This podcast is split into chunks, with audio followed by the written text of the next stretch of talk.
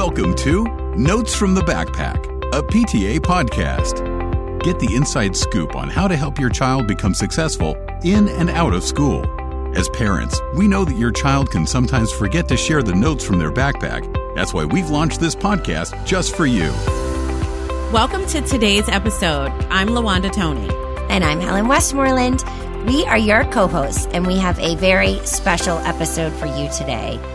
It's hard to believe that a year and a half after initial school closures, we're still talking about COVID, but here we are. It's as important as ever to keep our kids safe, but sometimes it can feel difficult to know exactly how. I myself have been wondering and worrying about whether masking my three year old would make a difference in school if other kids aren't masking. Helen, I think so many parents have questions and worries. I know I do, which is why I'm glad we've been able to partner with the CDC. National PTA has been working with the CDC Foundation to conduct listening sessions and a national survey with parents across the country to better understand what is on their minds and how they are feeling with the start of a new school year.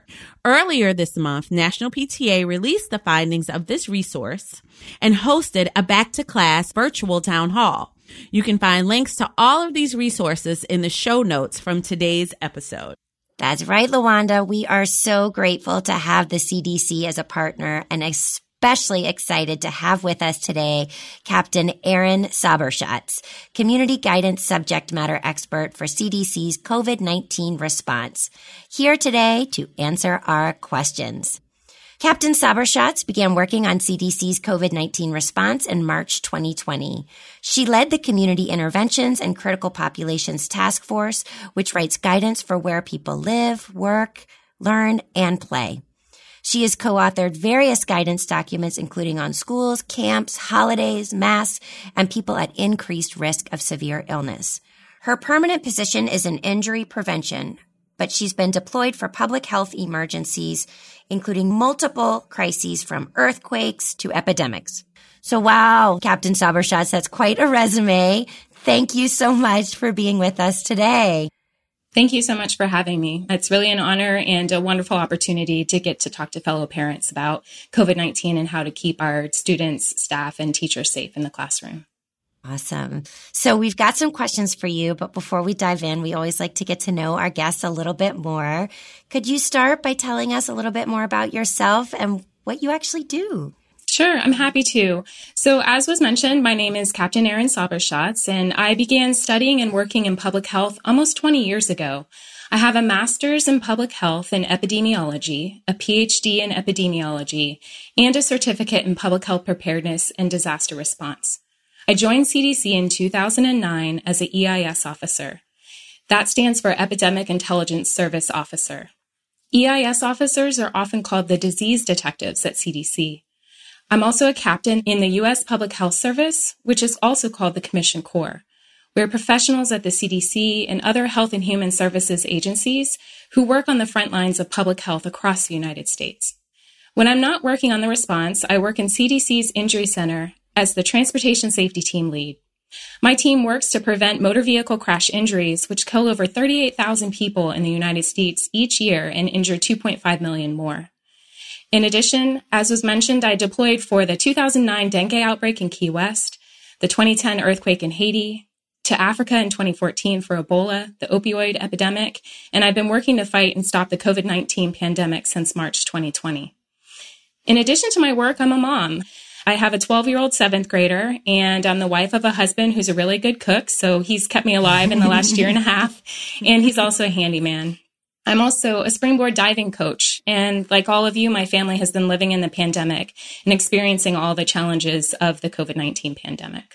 Wow, that's quite impressive. Thank you for sharing with us. Let's talk about the CDC guidance. Captain Sauber-Schatz, what is CDC's guidance for schools and how is it different from last school year's guidance? Thanks. That's a good question. And I would actually like to focus on where we are now because where we are now in the fall of 2021 is different from where we were in fall 2020 and even spring 2021. As we continue to learn what works in the classroom and as data become available. But we also recognize that things have changed and they'll continue to change. During most of the last school year, we didn't have a highly effective vaccine and we also didn't have the Delta variant. However, the last school year did give us even more evidence on what works to reduce the risk of COVID 19 spreading in schools. We know that layered prevention strategies work.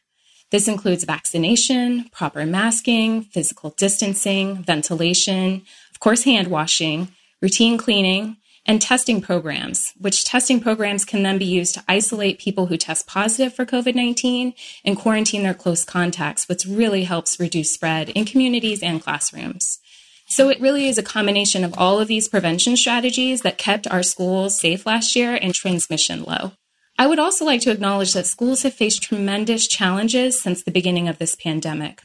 They've had to figure out the best options to offer families, such as virtual, hybrid, or in person learning, and they've had to make continuous adjustments throughout the school year while keeping the best interest of students, teachers, staff, and the community at the forefront. However, I think that this year is harder and has even more challenges for a few reasons. First, the amount of misinformation circulating. Second, the reality of what we're experiencing with the Delta variant. And third, the low level of vaccination in certain states and communities.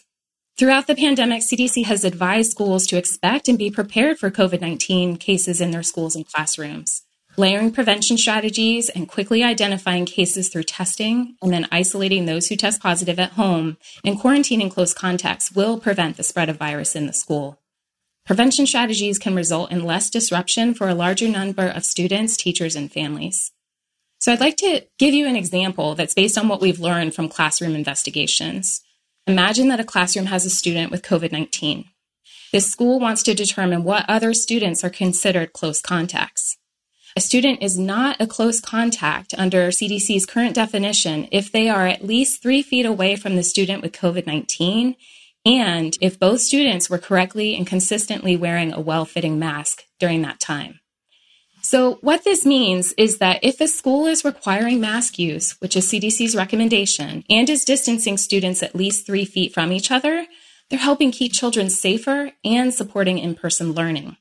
Without masking, the number of children who will have to quarantine when there is a case of COVID 19 in the school will be much higher and therefore disrupt more students, classrooms, and families. The 2021 2022 school year has recently begun, and there have already been many COVID 19 cases in the schools. As a result, many children have been quarantined for two weeks due to exposure to these cases. These exposures without masking and distancing take children out of the classroom and put them and their families at risk for COVID 19. So, universal and proper mask use will not only help prevent your child from getting COVID 19, but will also help keep your child in school if or when there is a case of COVID 19 in your school or their classroom. I also want to talk about vaccination in our guidance. Vaccination is the leading public health prevention strategy to end the COVID 19 pandemic. Promoting vaccination can help schools safely return to in person learning as well as extracurricular activities and sports. Our limitation of vaccine is that as of the start of the 2021 2022 school year, only people aged 12 and older are currently eligible to get vaccinated. Also, vaccination rates are low in some states and communities which increases the risk of COVID 19 spread, especially with the Delta variant, which we've learned is more transmissible.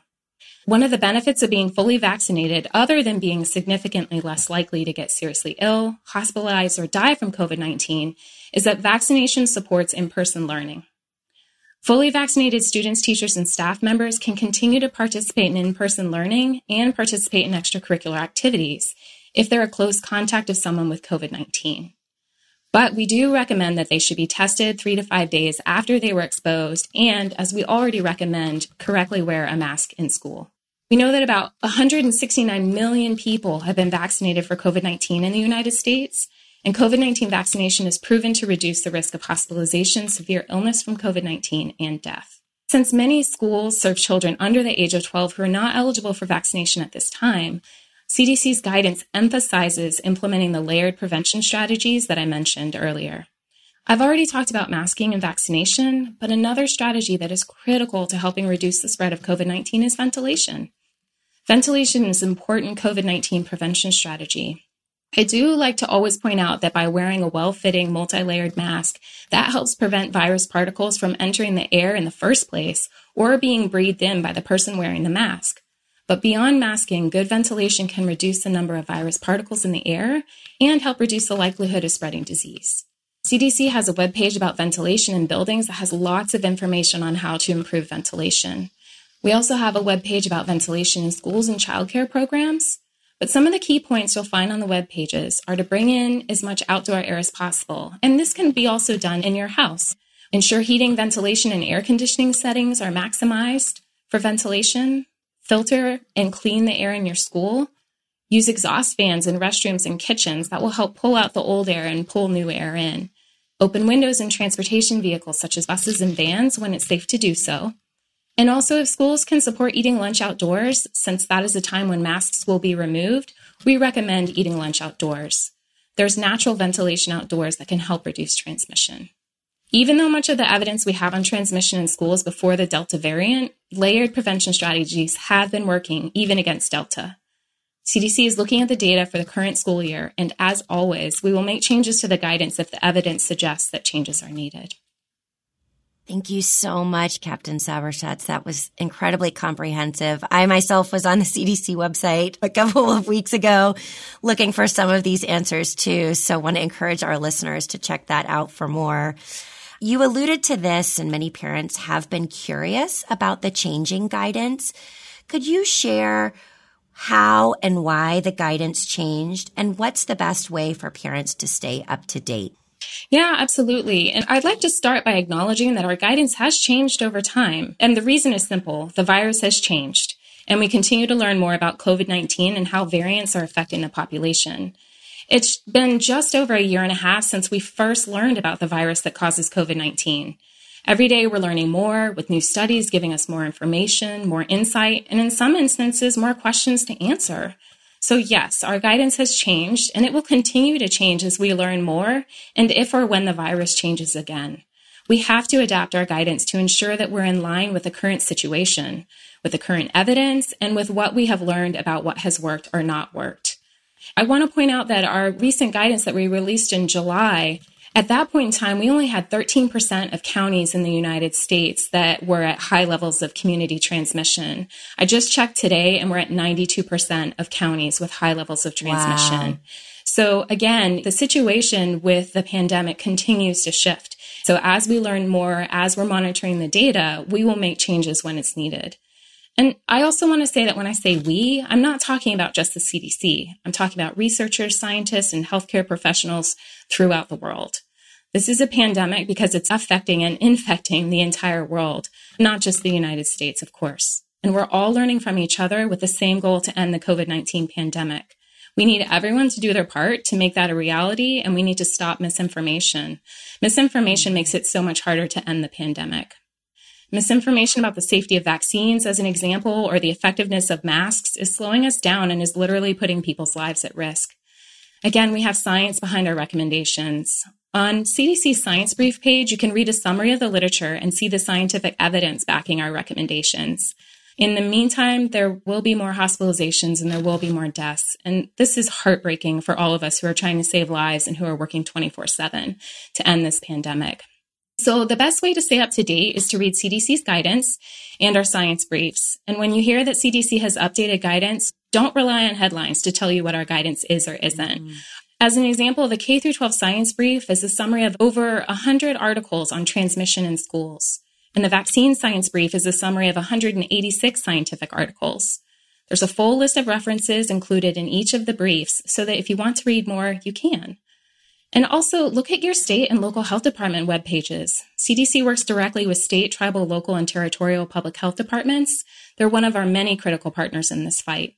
In addition to our website, seek out webinars and podcasts like this one. And you can always do a search for CDC info and you'll find how to get in contact with CDC so that we can answer your questions. And believe me, that's been something that we've continued to do. No matter how small or how big the question is, we have people ready and waiting for questions to come in so that we can answer them. That's really great. So important to share those resources and have them available for families.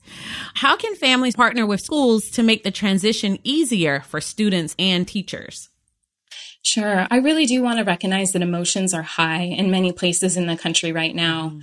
We all agree that schools are an important part of the infrastructure of communities. So CDC shares the goal of getting schools open as safely as possible this fall and keeping them open. We've learned throughout the COVID 19 pandemic that reduced access to in person learning is associated with poor learning outcomes and adverse mental health and behavioral effects in children. More students who attend school in person learn better and report fewer mental health issues. Families can also partner with schools to make the transition easier for students and teachers by supporting the public health recommendations that make schools safer for everyone and help keep children in in-person learning environments, as well as participating in extracurricular activities, including sports, band, theater, drama, choir, you name it. We want our kids' lives to get back to normal as soon as possible. And when you support your school's prevention strategies, you help keep schools and kids safer and help keep them in the classroom. Those strategies include indoor masking, physical distancing, screening, testing, ventilation, hand washing, staying home when sick and getting tested, contact tracing in combination with quarantine and isolation, and routine cleaning and disinfection when necessary. Other things that families can do, they can promote prevention related behaviors through modeling and explaining how practices such as vaccination, hand washing, distancing, masking, quarantine, all of them can help slow or prevent the spread of infectious diseases. As parents, we can also provide emotional support, which plays an important role in helping children and youth make sense of what they've heard about COVID 19. I know I've had to have some honest conversations with my son and really check in with him and see how he's been doing and coping as well. Mm-hmm. So we should encourage our children to share their concerns with trusted adults. Also, linking students to necessary resources for mental health and well being. It's going to be critical for students' recovery from the trauma of the COVID 19 pandemic. Too many families have lost loved ones. So we as parents can support a strong connection to school and family to buffer against negative experiences. Thank you. You mentioned a couple of these and I want to pick up on it because there is a lot we as parents can do at home. What habits should parents be helping to instill in their kids for a healthy return? Sure, that's an important question. And I really think that helping our children first begins with us as parents we have to model behaviors that show that we care about our own safety and health. For instance, getting vaccinated and properly wearing masks. Then we can help our children understand how their behaviors can influence the spread of infection to our families, friends, and communities. Beyond getting sick, our children's social, emotional, and mental well being has been directly impacted. Talk to your child. Remind them of the steps that your family is taking to protect each other and be as safe as possible. And let them know it's okay to feel upset or scared or unsure. We're all experiencing that in the pandemic. And share with your child how you deal with your own stress so that they can learn from you how to cope. And if you aren't coping well, seek help. Free resources are available. Our CDC's website has many resources such as the COVID 19 Parental Resources Kit to help parents deal with COVID 19 calmly and confidently to provide the best support for their children. Finally, I want to reiterate that although COVID 19 outbreaks have occurred in school settings, when multiple prevention strategies are in place, numerous studies have shown that the transmission rates within the school setting are lower than or similar to community transmission levels. Thank you so much. I feel much more informed, which always helps because it is a very stressful time. Thank you for joining us. Thank you for having me. It was very nice to talk to you all today. Please be safe. So this conversation got me thinking a little bit about how we talk to our kids about what's going on. Definitely. In this reopening discussion. What's that been like in your house, Lawanda?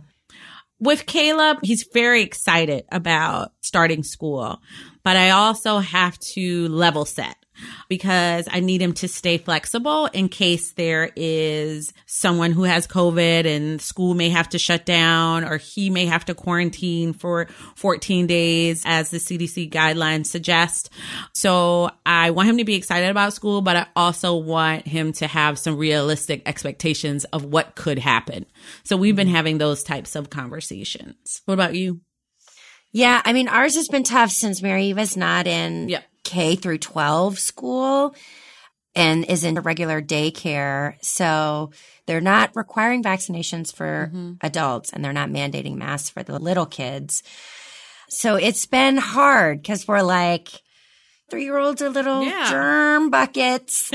we're currently not going to be sending her back to daycare starting next week because it's too much. It's too much. Yeah, you have to make choices. I mean, I think everyone has to be flexible and decide what's best for you and make those decisions. So I totally understand it. I think with Caleb, I'm glad that he was able to go back to school last year, the latter part of the year, twice a week to prepare yeah. him so that it's not so surprising that you have your mask on all day. Also with summer camp this year, he got acclimated to being in a mask all day. So I think they're fine. I think they will be fine. Yeah, kids get used to things. To our listeners, thank you for joining us as well. In addition to the work Lawanda mentioned at the top of the episode, the CDC is also supporting PTA in developing additional tools as part of our Healthy Minds initiative, aimed at supporting families and prioritizing a proactive and holistic approach to mental health. You can visit www.pta.org slash to learn more. Thanks for listening and join us next time. This podcast was recorded by National PTA with support from the CDC Foundation through funding provided by the Centers for Disease Control and Prevention. The opinions expressed in this podcast are the author's own and do not reflect the view of the Centers for Disease Control and Prevention, the Department of Health and Human Services, or the United States government. Thank you for tuning in to Notes from the Backpack, a PTA podcast. Be sure to follow us on social media at National PTA and online at pta.org forward slash backpack notes.